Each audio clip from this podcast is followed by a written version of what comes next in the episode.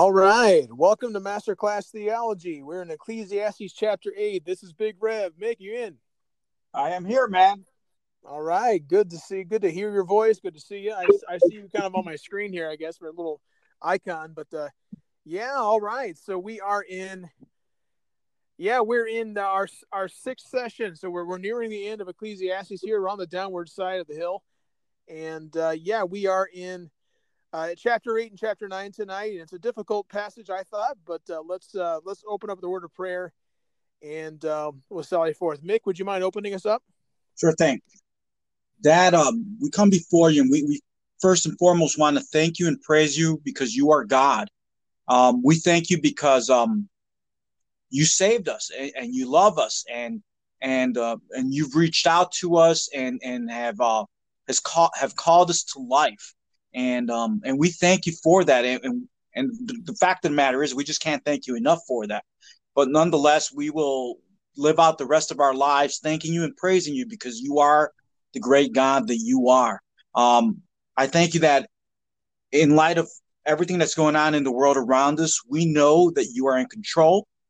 Uh none of this takes you by surprise because you're sovereign and you knew all of this and I and I just hope and pray that as that we can learn to lean and trust in you. Speak to us through your word, um, and and use Joel and me in a way that will glorify your name.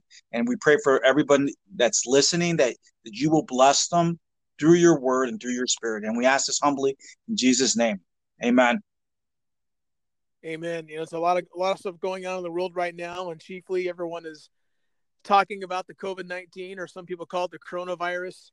And uh, it's got people who are in their homes and, and listening to podcasts and, and, and viewing worship services on the internet. You know, what's really cool is that I wonder if the Guinness Book of World Records will ever record this, but I think the the weekends in the month of, of, of March and April I think they set like like like Facebook or live streaming records that all these churches all around the world were streaming their services, and so so many streams are going on in terms of the internet.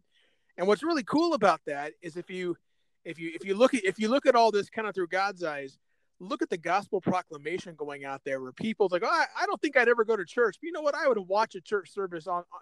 I got nothing else better to do. And so some of these people are actually going to church without even set, setting foot in a church. Is this kind of a just kind of taking a step back and looking at history and what God might be doing through this? And wow, I mean, just the gospel proclamation alone uh, with with Good Friday and Easter is just amazing. Yeah, not only that, Joel, but I also think that there's people who, you know, we always know that Easter's a time when when people who never go to church come to church. I mean, Easter and Christmas, right? The only two days of the year that a lot of people go to church. But I have a feeling that this year, even the people who don't go actually checked it out. Mm. Wow. Well, we we called this class tonight uh, or this this session reflections, and I I, have to admit, Mick, I, I had a hard time with this one. I, there's plenty of text in the Bible that you know I, I, I, try to study as best I can, and and I usually kind of wrap my mind around the, the text, and, and God you know blesses with a, a narrative and a, and a, good thing to teach. And boy tonight or uh, tonight's class really stumped me. And i was i was up late last night like oh man i got to get this figured out. And and it finally i came across something that finally got me and I finally understand. And the image that i had to have on my mind as we started this as we start in chapter 8 is that this guy he understands a king so even if he's not King Solomon, you know, you could say he is or is not, but but but but he understands being around a king, if not being a king, and he understands what the royal court looks like, where there are advisors and and yes men, and you got these people who are there for uh, the advice givers to the king. We see this in the book of Daniel. Daniel would bring in, or the king would bring in all these astrologers and, the, the wise people that, and he would bring these people in to, to kind of, you know, bounce ideas off of. And I think that's the image we got to go with. And so if we understand what do you do if you're in a situation with a king who is maybe wanting you to ratify some some not so good advice or maybe he's just looking for you to be a yes person and just to go for it. And you know what? I said this, you ought to get, get behind it and go. And uh, yeah, so that's the image. So kind of like the royal court. So this first part's reflections on the king. And it's verses 1 to 10 of chapter 8. He says, Who is like the wise? Who knows the explanation of things? A person's wisdom brightens their face and changes his hard appearance. So right away, we get this idea. This guy's this guy is is facing something, and he's got this hard look about him, and he's wanting to have good answers about what to do with what with the situation he's in. Obey the king's command, I say, because you took an oath before God. Do not be in a hurry to leave the king's presence. Do not stand up for a bad cause, for he will do whatever he pleases. Since a king's word is supreme, who can say to him, What are you doing? Whoever obeys his command will come to no harm, for there is a and the wise heart will know the proper time and procedure. For there is a proper time and procedure for every matter, though a person may be weighed down by misery. Since no one knows the future, who can tell someone else what is to come? And no one has power over the wind to contain it, so no one has power over the time of their death. No one is in charge in time of war. So wickedness will not release those who practice it. All this I saw as I applied my mind to everything done under the sun. There was a time when a man lords it over others to his own hurt. Th- then, too, I saw the wicked buried, those who used to come and go from the holy place and receive praise in the city where they did this. This, too, is meaningless.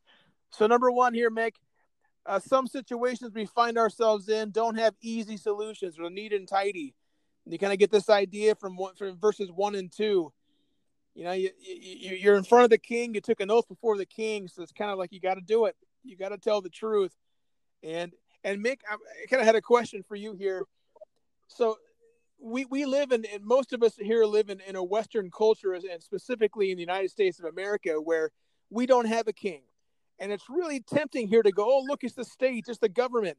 But you know what? Metaphorically, we all have kings, don't we? We all have bosses. And and uh, have you had a few kings in your life, Mick?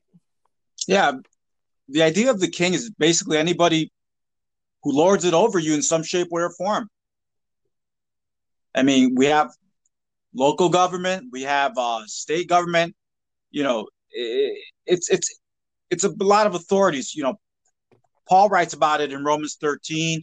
Uh, Peter addresses it too, and, and, he addressed several levels of authorities. Uh, Paul also wrote about that in, in Ephesians as well when he talks about slaves and masters. And if you think about it, the idea of slaves is not like the uh, the usual understanding of what American slavery is. Basically, the work, the wage slave, if you will. Do not so, be in yeah, a hurry to question, leave. We have kings. We have kings, and we we have somebody. Even if you got a boss at work, you've got somebody that if you're if you serve under a leader, some leaders are always looking for you to just give them what they're looking for, and mm-hmm. they're they're looking for you know the yes or hey that's a great idea, and we've all heard these horror stories about these leaders that have come crashing down, and and especially here in Chicagoland, we've got you know we've got church leaders and some famous ones who have who, who are had had a great fall and you just it just makes you wonder if they didn't have anybody in their life that had the power or the or the opportunity to say hey what's going on here? What are you doing? And uh and it's very tempting to want to leave and say you know what? I'm, t- I'm tired of this. But in verse 3 don't be in a hurry to leave the king's presence. Well and and and and don't stand up for a bad cause. He's going to do whatever he pleases. So uh, number two here, wisdom uses tact and understands timing. When you're in a situation that's very, very difficult, understanding tact to know what to say and to when to say it, or how to, if you have cards to play, when to play them, how to play them, understand the very timing of what you've got to go through. That, uh, you know, we kind of live in a culture today that's just very much they just get whatever off their chest and they just post it on the internet and they're done with it. And then they're very surprised when there's any pushback and tact and timing, I think, has gone bye bye here for a lot of people. Don't be in a hurry to leave the king's presence. And then, uh, since a king's word is supreme, who can say to him, What are you doing? Wisdom number number three here understands that opposition requires grace. If you're going to be serving under a boss or under a leader, and you are in a position where you have to disagree with them, do so wisely. Do so in a way that shows grace and just you know what, uh, I, I, don't recommend playing the actually game with your boss. Your boss says something, well, actually, you know, don't make your boss look stupid or silly. And that's what the guy's dealing with here in the text. You, you can't tell the king, what are you doing? And so in order to disagree with the king, you're going to have to be have come up with a very novel way to disagree with the king. I mean, you think about in uh, the Alice in Wonderland that that Queen of Hearts, you disagree with her, it's off with your head. And so, what if you have to make a tough decision? Can you do so with grace? Can you disagree in a way that that shows grace? And uh, and number four here in verse uh, verse five, it says, uh, "Whoever obeys his command will come to no harm, and the wise heart will know the proper time and procedure." Well, that kind of brings us back to chapter three. There's a time for this and a time for that. He's kind of revisiting that word here, but wisdom understands that that, that opposition requires grace indeed, but wisdom utilizes caution in the midst of obedience. So it's like saying to the king, King, I'm going to obey you because you know I kind of want to keep my life, but I'm going to be cautious about it. And I don't know if you've ever faced a situation like that, Mick, where you you you did the right thing, but you kind of were cautious about doing, or you did what you were expected to do by your superior, but you maybe use some caution, or I, I don't know if it's that that's ever been something you've dealt with. Any any of these uh, ideas here in these first few verses? Anything stood out to you? Um, well, what you said, you pretty much said it for me right there. So that that yeah, you have to uh, you have to use tact when when you're dealing with a boss, especially one that's kind of more of a of a micromanager. Which the idea of king is that they tend to micromanage things although not necessarily. Some kings were, were, were known for delegating really well and, and, were successful. You know, one of the things that when you're talking about uh, requiring grace, I also thought that with grace, also humility. And, and the picture that came to my mind was Esther. Every time she approached the king, "Oh king, if I found favor before you." Uh, so so there, there's also this sense of humility that you need to have as well. Hmm. Amen. In verses six to eight here, wisdom understands uh, what you can control, what you cannot control. And in verses six to eight, there's a proper time and procedure for every matter. And though you're weighed down by misery, nobody knows the future. So who can tell what's to come? Either there's things you just don't know. You don't have power over the wind. There's things you have control over and things you don't have control over. And and this is something I think we mentioned this in the class before, but I actually deal with this a lot of times when I counsel people when they come to me for pastoral advice and for uh for, for you know biblical counsel there's like what what do i do about this situation? I was just talking with a woman this morning. She called me um, and she was talking wanting to, to talk about her husband and and and she was afraid about this or that. And i and i remember telling her i said listen there, there are things you can control and there's things you can't control. And and wisdom understands that the things that you cannot control those are opportunities to trust god. And the things that you can control, those are opportunities to obey God and to give God glory. We talked about this a couple times before, but wisdom understands what you can control and what you can't control, what, what just you have no control over. And if you're an advisor for the king, you have control over the words coming out of your mouth, but you've also have control of your attitude and you have control about how you say those words and how you live your life. And there's things you just you just cannot control and you, you submit those things to God, and there's things you can control. And so you better darn well be obedient to God. You better be glorifying to God. And yeah, uh, I, I don't know if that's something that's ever you've ever come across, Mick, with this whole idea of control. But I, I just know for myself that that's a very liberating concept for me to know that you know what there's things that I just can't control. So rather than rather than losing so much sleep over the things I can't control and never will be able to control, the things that are like completely in God's hands, then I can focus on the things that I do have some influence over. And maybe influence is a better way to put it rather than control. What do you have influence over? And what don't you have influence over? That would fit into any hierarchy in any company that you're a part of.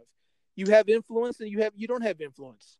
And uh, I think another thing too, Joel. Sorry to interject like no, that. No, I, I, was sending it your way. You're good. Yeah, yeah. The other thing too is not necessarily where you have influence, but also your response to situations. Mm. Look, good things are going to come your way, bad things are going to come your way. How do you respond to them? I think that that's very key to this whole argument here that, about not having control.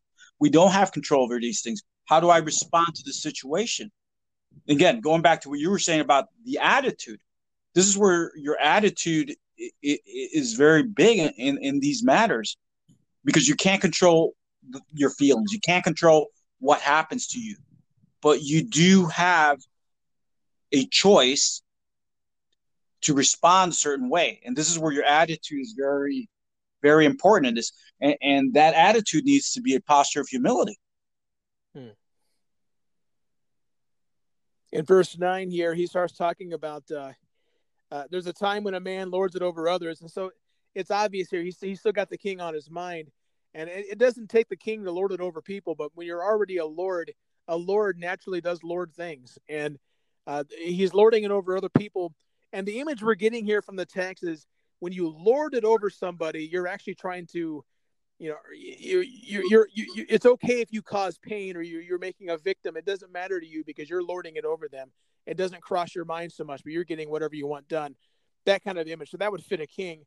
And a, a life lived for power and control brings corrupting damage even to the self. And so he's saying here, like, you want to, if you want to live this way, know that you're going to hurt yourself in the process.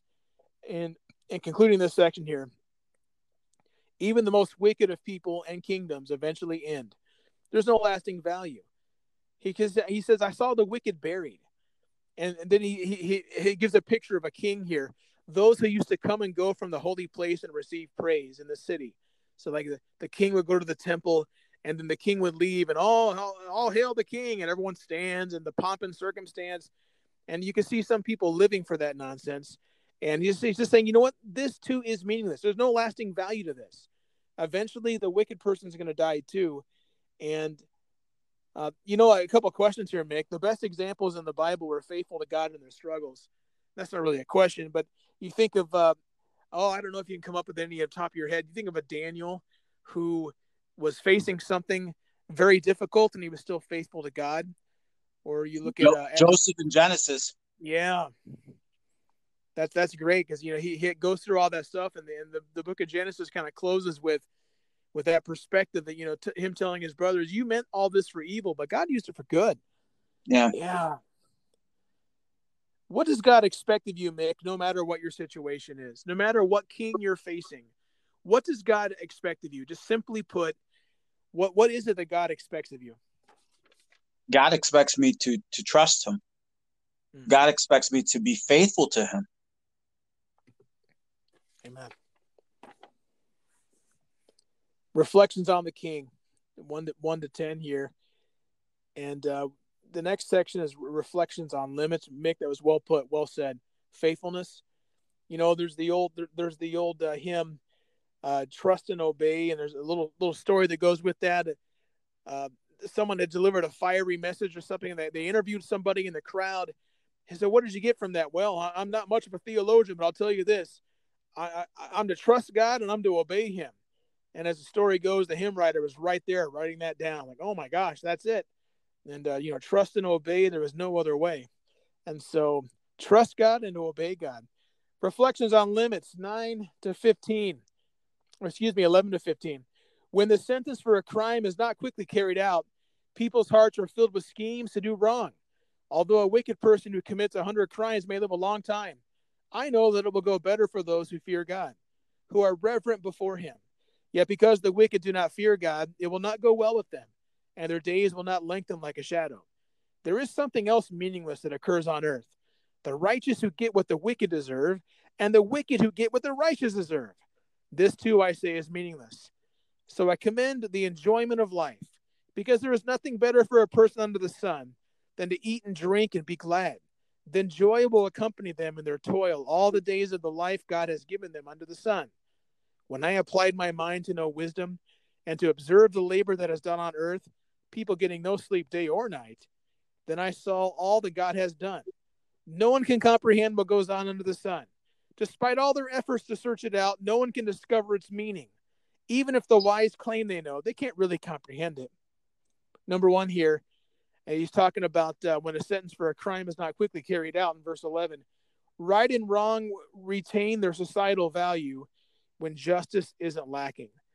So it's kind of like uh, you say this is right and this is wrong, and somebody does the wrong thing and, and, and they deserve to go to prison or something, but they never do go to prison. They never do get punished for their crime when they were convicted of a crime and they never get punished for it. all of a sudden the people start to realize, yeah, maybe right is not right and wrong is not wrong. Maybe maybe there's a gray area because this person keeps getting off the hook no matter what. No matter what they seem to be accused of doing, they're always getting off the hook. I can think of plenty of politicians in that regard. I won't go there, but it's just that that that there's always somebody if you're rich enough or powerful enough that right and wrong or justice just doesn't seem to apply. And you can see here the king being the chief kind of legal officer in, in, in ancient Israel. Again, if the king's not doing his job, then people's hearts begin to be filled with schemes here. They they begin to thinking of uh, how can I get away with this because this guy got away with it. And number two here, the ultimate perspective maker is God. Nothing nothing earthly can match him. And so a wicked person commits a hundred crimes and and uh, and maybe he seems to get off. I don't know, but I know that it will go better for those who fear God, who are reverent before Him. Wow. Bringing God in here, Mick, this is really nice where uh, God is the ultimate perspective maker. He's the one who's really setting the table here. And um, what do you think about these two verses here, 11 to 13? Well, I'll tell you one thing. One of the things that we need to keep in, in mind is um, God deals with the wicked in his time. And one of the things that we also need to remember along those lines is that God is being merciful. God is allowing a time of repentance. He probably took the righteous early because the righteous had fulfilled what, what God wanted in the in that person's life. And the reason he's allowed the wicked to live is because he's yet allowing time for repentance. Um, it reminds me of uh, what Peter wrote in, in his second epistle, uh, chapter 3, versus uh, I think it's it's um, three nine on, onward where it talks about that that that God is slow to fulfill His promises uh, because he, He's patient and He doesn't want anyone to to to die without repenting. Um, but rest assured, He He if you don't repent, it's going to come to judgment at some point. So it's not like they're getting away with it, and and, and He's affirming that right here in in this proverb, just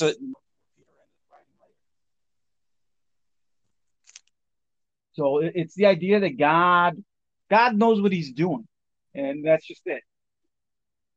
He's not like Job's friends that well, we, we if you do everything right, everything's going to go good. You're going to live long. Uh, if you do everything bad, you're going to that to to reduce God to something that simple. That's reducing God to a caricature of, of how He does things.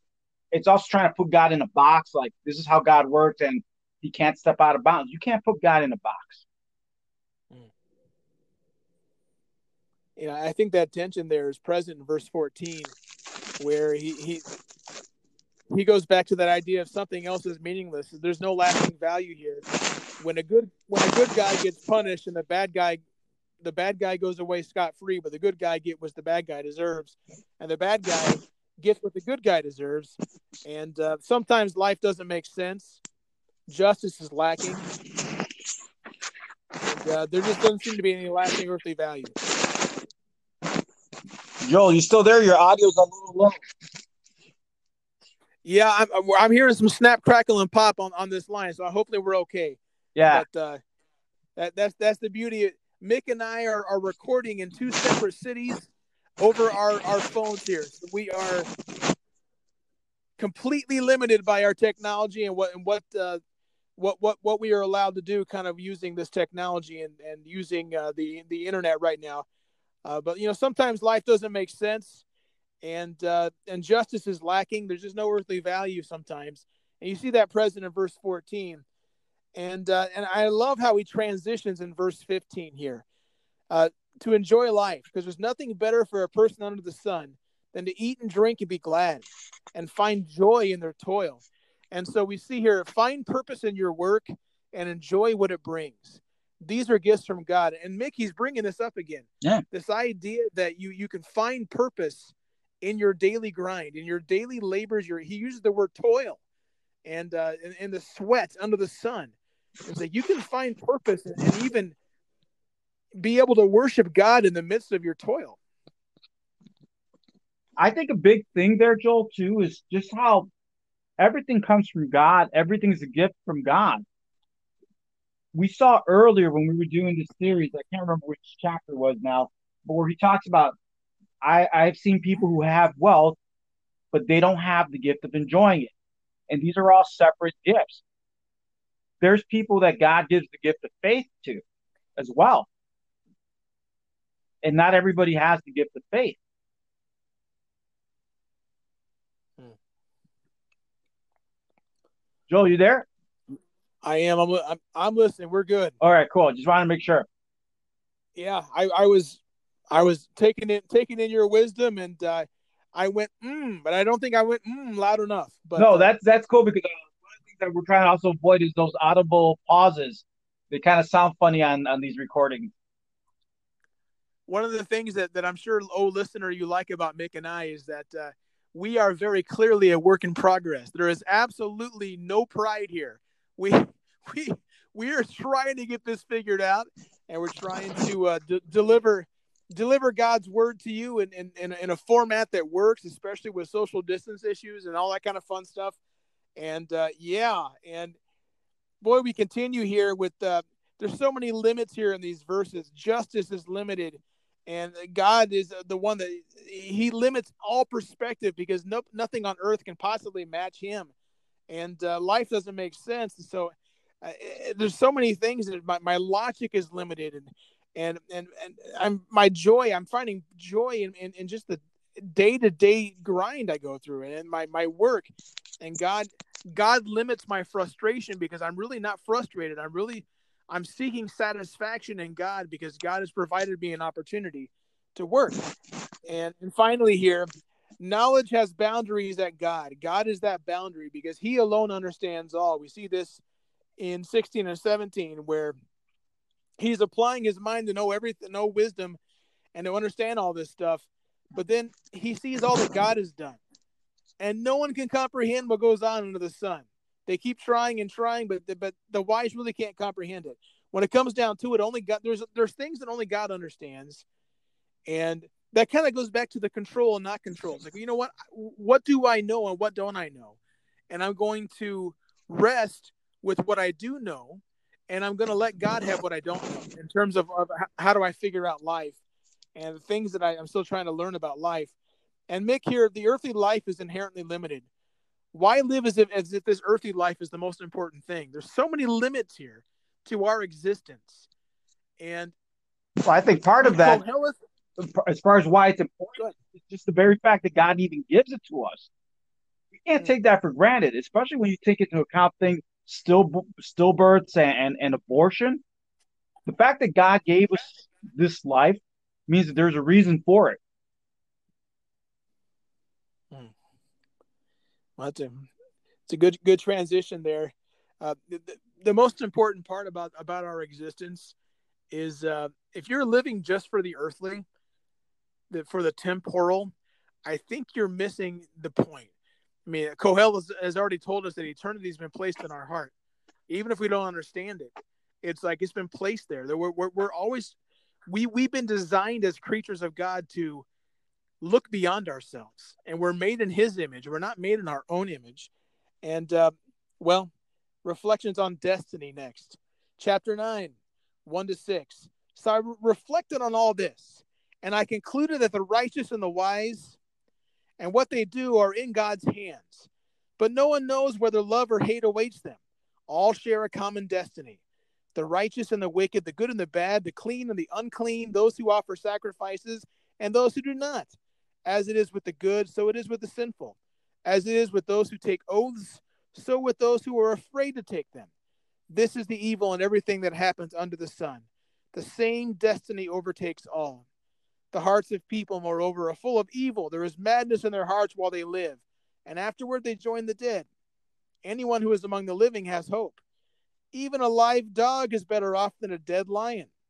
For the living know they will die, but the dead know nothing. They have no further reward, and their name, even their name, is forgotten. Their love, their hate, their jealousy have long since vanished. Never again will they have a part in anything that happens under the sun. So, number one here, only God is in control of each person's destiny after death.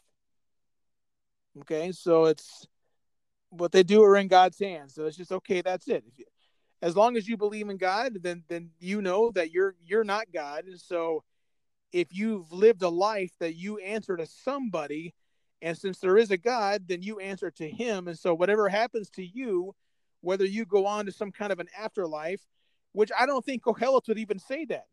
He just he just thinking you just go to the earth. I mean, it's just everyone's going to the same place. I'm not so certain uh, Kohelet is even going to grant an afterlife. He seems to be agnostic on that issue, Mick, but it's in God's hands no matter what. If there is an afterlife, then God's the one who's going to decide where you go or if you go, or if you're just worm food. I don't know. Well, but, I, I, think there is some acknowledgement because why else would there be a judgment? Mm. God's yeah, going to judge the, true. the good and the evil. And if it's based on the way this life is going, off, off of everything Kohelet is saying, it can't seem to be this life that he's talking about. And there's that common destiny it seems like no matter the type of life that you've lived, death is the destiny of everyone. There's an old joke about uh, basketball players, and they have their their their rookie years, they have their prime years, and they have their kind of uh, golden years there. And then they always say something like, you know, Father Time, he's undefeated, and uh, eventually the body's going to wear down and break down. We see this here. You know, it's it's like death. I mean, you, you your destiny is you will die, and there's nothing you can do to get around that unless you're one of the three or four people in scripture who did not die and were just miraculously taken to heaven. Uh, that's it. It's like that that you you've died. I mean, you will die, and uh, we we we imagine someone like uh, Jesus' best friend Lazarus died twice because he got resurrected one time, and so it's your it's your destiny. It's it's it's so this this destiny here. Number three, life is a struggle and people struggle, and evil evil cashes its check and all die. Yeah, evil's to get its way, it seems like, for a time. And uh, that's in verses three and four. There's evil that happens in everything under the sun. The same destiny overtakes all. The hearts of people are full of evil, and there's madness in their hearts while they live. Boy, this seems so kind of just, just life just seems so pointless, I guess, when it's lived for itself and this idea of just living this life under the sun like you're trying to just live for your own things your your pleasures and your maybe living for power or living for control all these things you're living for you just it's just a mad angry wicked life at some point if you're living for yourself life is just a very wicked matter and I, I, am seeing a lot of just you know as Kohelet looks at that I, mean, I, I, think there's just kind of a bad taste in his mouth Mick what do you think well I think the whole thing even with, with evil references he's he's still referring to that curse that that happened in chapter three because everything that happens after Genesis 3 has been frustrated now. You know, uh, man was always supposed to work. Man was always supposed to work. God created man to work and to worship. Here, take take this into account, and this is something that um, the great theologian Karl Barth brought up. Man was created on the sixth day. So the first thing he does after that that one day of work, the next day is a day of rest, a day to reflect on God. So what happens is after the sin, after after the eating of the fruit and, and the curse to God's place, work now becomes a thing where now you're gonna have to sweat for it. Before you didn't have to sweat for it. Now you do. Everything, all the good things become frustrated. Childbirth becomes a much more frustrating experience for women. These are the things that were not meant to be the way they are. So everything gets frustrated. That means eating becomes a frustrated affair. The good things in life become a frustrated affair and that's the that's the great evil. Talk about the evil, you know, that he sees under the sun. You know, I've, I've done all these constructions earlier in chapter two. I, I've done all these things, all these accolades that I've acquired. Everything is frustrating because that's just the nature. That's the great evil in all of the, these things that we do under the sun. Life is difficult. People struggle. Mm-hmm. Evil cashes its check and all die. But I love how we kind of transition to just a little bit of hope here, where he just he he kind of quotes this proverb that I don't think exists anywhere else. Better a, a live dog than a dead lion, and uh, nobody would ever say a dog is better than a lion in terms of majesty. But you know the lion's dead, and the, the dog's still running around. Yeah. Anyone who is ab- anyone who's among the living has hope. There's a chance here. Uh, life still brings opportunities for change and newness, and death. Well, death brings nothing if you're still alive, you still have hope to find perspective in God. You still have hope to find the joy that God expects you to find. in the gift that he's given you to enjoy your life, enjoy the things he's given, you still have a chance to change. This is almost like a gospel call. Yeah. It's like you're still your your heart is still beating. It's like I remember uh I remember doing funerals for people who um, were, were not Christians, and so there's not a lot of joy there. And so, but it, it makes a it makes a ready-made gospel call. It's like, hold on here. I get that we're still we're mourning this loved one or this friend, and we're here to celebrate this life and to, to have perspective. But just remember, you're still alive. It's like you're still here. There's still an opportunity for you to learn this and to and to to, to embrace this um, this concept that that this gospel, this this perspective, this you you, you you're still alive. And I, I didn't preach it that way, but it's just that that's the idea. Is I think Kohelet is talking about this. He's like, but there's still a chance if you're still alive. If there's life, there's a chance, and you have this opportunity here. That death death just gets rid of all opportunity. There's nothing after death. That's it. Once you're dead, you're you're no longer making a difference. You're dead. There's no opportunities anymore. And you know, and that's true for the righteous Yeah. and the unrighteous. Because while you're serving now, you have, while you live now, you can make a difference towards the kingdom. Once you're in the kingdom, there's nothing more you can do for it. But while you're on this eternity, there's things you can do towards the kingdom. You you could you can work towards those crowns that God's talking about. You can work either from Hmm. to be on. I I I just like to say it. Put it this way: the gold, silver, or precious stone versus hay, wood, and straw standards. There there are rewards, and that salvation is a gift. So there are rewards that God talks about. And again, when you're alive, you can make. You still have an opportunity to do something about it. However, that said, the irony of being alive is you also know you're going to die. yeah, And another thing too, along those lines, you is still um, face that destiny. where was I going with this? Besides that, oh man, you know what? I'll have to come back to it. It slipped my mind. The the wood, hay, and straw, precious metals, and we the destiny you were gonna There's pleasures you can Well, enjoy I- in this life there's, too least that you can't enjoy in the next life. You know, I mean, Jesus Right. talked to when he was talking to the Pharisees. You know, there's no giving into marriage once you're a, once you're in, in in God's kingdom. So there are certain pleasures that we can enjoy in the here and now that are going to be different when we get to heaven. Let's face it, we're, we're speaking with adults here. We can enjoy sex now, people. Yeah. I mean, and, there's got to be at least one listener out there that's really going through something hard, and you're really going through something a struggle, and maybe you feel like, you know what, I, I'm I'm without any hope. I, I'm just so far gone. What whatever I'm dealing with, there is no more hope. I've maybe you've really you know stepped in something, you've really messed things up. And another generation would say you're in a real pickle or in a bind, and you there are there's still time and there's still opportunity for you to do the next right thing for you to submit your situation to god and to trust his leading and to trust how he's guiding you and guiding those around you. There's still opportunity for you to confess your sins. There's still opportunity for you to repent of your wicked ways. There's still opportunity of you for you to to turn back to god and to trust him to do what king david said but i trust you god. I say you're my god and my times are in your hands and there's still time for you to do what, what, John the Baptist said in Luke 3 to produce fruit with keeping with repentance. It's not too late for you. It's not too late. There is hope. There's still hope. There's still a chance for you to, to once again show faithfulness towards God. You still have opportunities to sing a song of praise with your very life. Your marriage still has hope. Your relationships still have hope. Your, your, your testimony at your job still has hope you still have an opportunity to give God glory with the events of your life. Just because you're in this bind right now, it does not mean that life has no hope. And that that's the great image I'm getting from this is that once you're dead, that that, that whole that whole image of opportunity is gone. That, that you're, Yeah. it's just casket time. But while you're still alive, you still have a chance. You still have an opportunity. Seize that opportunity. Give God glory.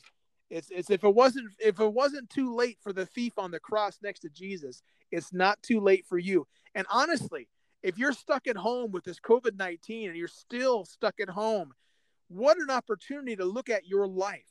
If you ever wonder about what kind of uh, in my case, I'm a husband and a father. Well, how, what kind of a husband and father am I? Well, I have a great experiment before me. I'm around my wife and kids like all the time now. And so I'm able to see, am I loving my wife as Christ loved the church? Well, here it is. I'm always by my wife. Or am, am I not exasperating my children?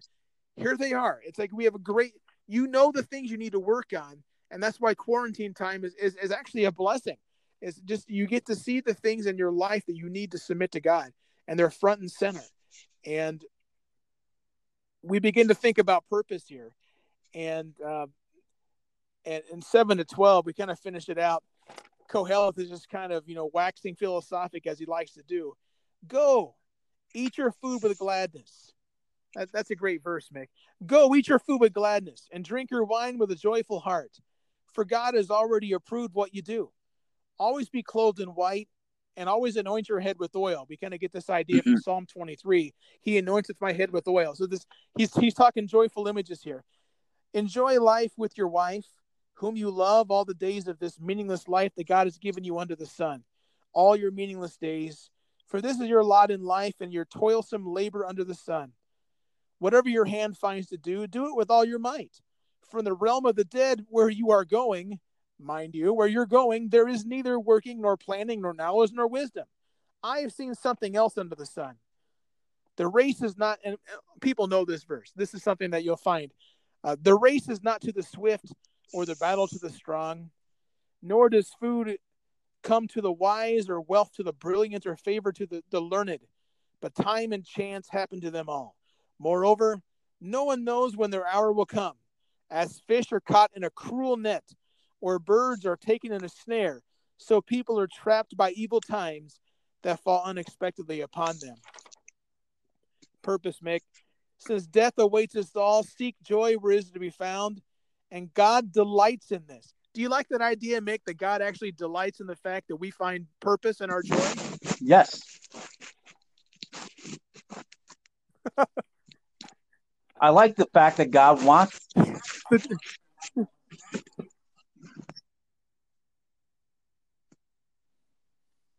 yeah, I'm still here. Are you still there?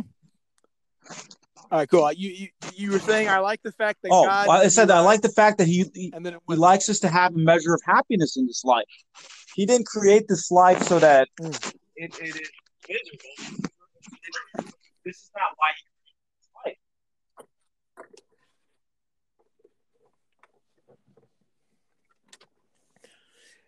Number two here in verses uh, eight and nine, the perspective of, rejo- of rejoicing throughout the seasons of life is to be your identity. This idea of always be clothed in white and anoint your head with oil and enjoy life with your wife is like this very life that you live is to be characterized by joy. And uh, so we're not surprised. Uh, I've got this at the bottom of the worksheet here. We're not surprised when we Philippians 4 Rejoice in the Lord always. I'll say it again, rejoice. Or in First Thessalonians 5, rejoice always, pray continually, give thanks in all circumstances, for this is God's will for you in Christ Jesus. It's like you have a wallet or a purse, and in that wallet or purse is an identification card. For most of us, it's a driver's license or some kind of a state ID card. What's your ID as a Christian? Your identity is joy, that you're finding joy even in the midst of the season you're in, or the struggle you're in, you're finding joy, even though you're going through trials, as James 1 would like to say. The perspective of rejoicing through the seasons of life is to be your identity. And uh, live life with dedication while you indeed are still living. I love that. Whatever your hand finds to do, do it. Because uh, when you when, when you're dead, there's no more doing. There's no more there's no more planning or anything like that. So you have a chance to live life. So live it truly with that identity and with that purpose, with that kind of dedication. You still have a chance to live this life the, the way God wants you to live it, Mick. So I think I ought to do it, right? Absolutely.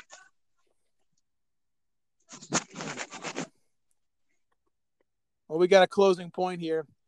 Life can be unpredictable, and unforeseen things can happen beyond our control and uh, that that's the image here we've got of you know th- this closing idea the the race is not to the swift all these things he's putting in here the swift the strong uh, the wise the brilliant these are things people are striving to become. They want to be known as I'm the strong guy, or I'm the fast guy, or I'm the smart guy, or I'm the learned guy. All these things, but that person that's good to strive for those things, that person doesn't always win. It's like all of a sudden unpredictable things happen, and you just have to roll with those punches. Life can be unpredictable, and unforeseen things can happen. They're just beyond our control. There's just nothing we can do about it. And life sometimes catches us like you're a fish caught in the net, or you're the, the, the bird in the, in the, in the trap. And, it sounds uh, a lot like these days, it, Say that again, buddy. I mean, whoever saw this COVID 19? Yeah. Hello? Oh, yeah. I mean, whoever saw this COVID 19, here we are. Whoever thought that I, I, you know, a lot of us would, would look at how the streets are right now. Nobody's out there. Look at the fact that we can't even get together in church. These are things that none of us saw happening. I mean, we're living this right now as we speak. Yeah. Life. So Mick, life is unpredictable, our, our closing... and nobody foresaw this coming, and it is beyond our control. It is. Well, it seems like Koheleth kind of saw something yeah. coming in terms of, or either that or his words are timeless and they can they kind of fit any generation if you really stop yeah. and think about it. But uh, let's have a closing word here. So, what is to be your purpose, your fundamental approach to life? So, what what would you say, Mick, that uh, Koheleth would tell us um, as as we're going through this uh, COVID nineteen quarantine, as the news media is beginning to tell us that maybe maybe uh, when we get to the month of May, things might start to open up again. What what is our purpose in the midst of this quarantine we find ourselves in? In the midst of the stay at home orders, in the midst of the social distancing, in the midst of all this thing we have to go through right now, our new reality. What is our what what do you think Koheleth would tell us, Mick, about our purpose and our fundamental approach to life? I think the first thing he'd tell us is to fear God. I mean, it's it's been the, the thrust of this book all along. Fear God.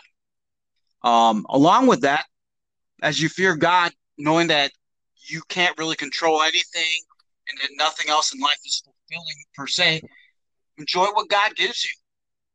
Enjoy that that good uh meal, enjoy that good drink, and enjoy the good company you have.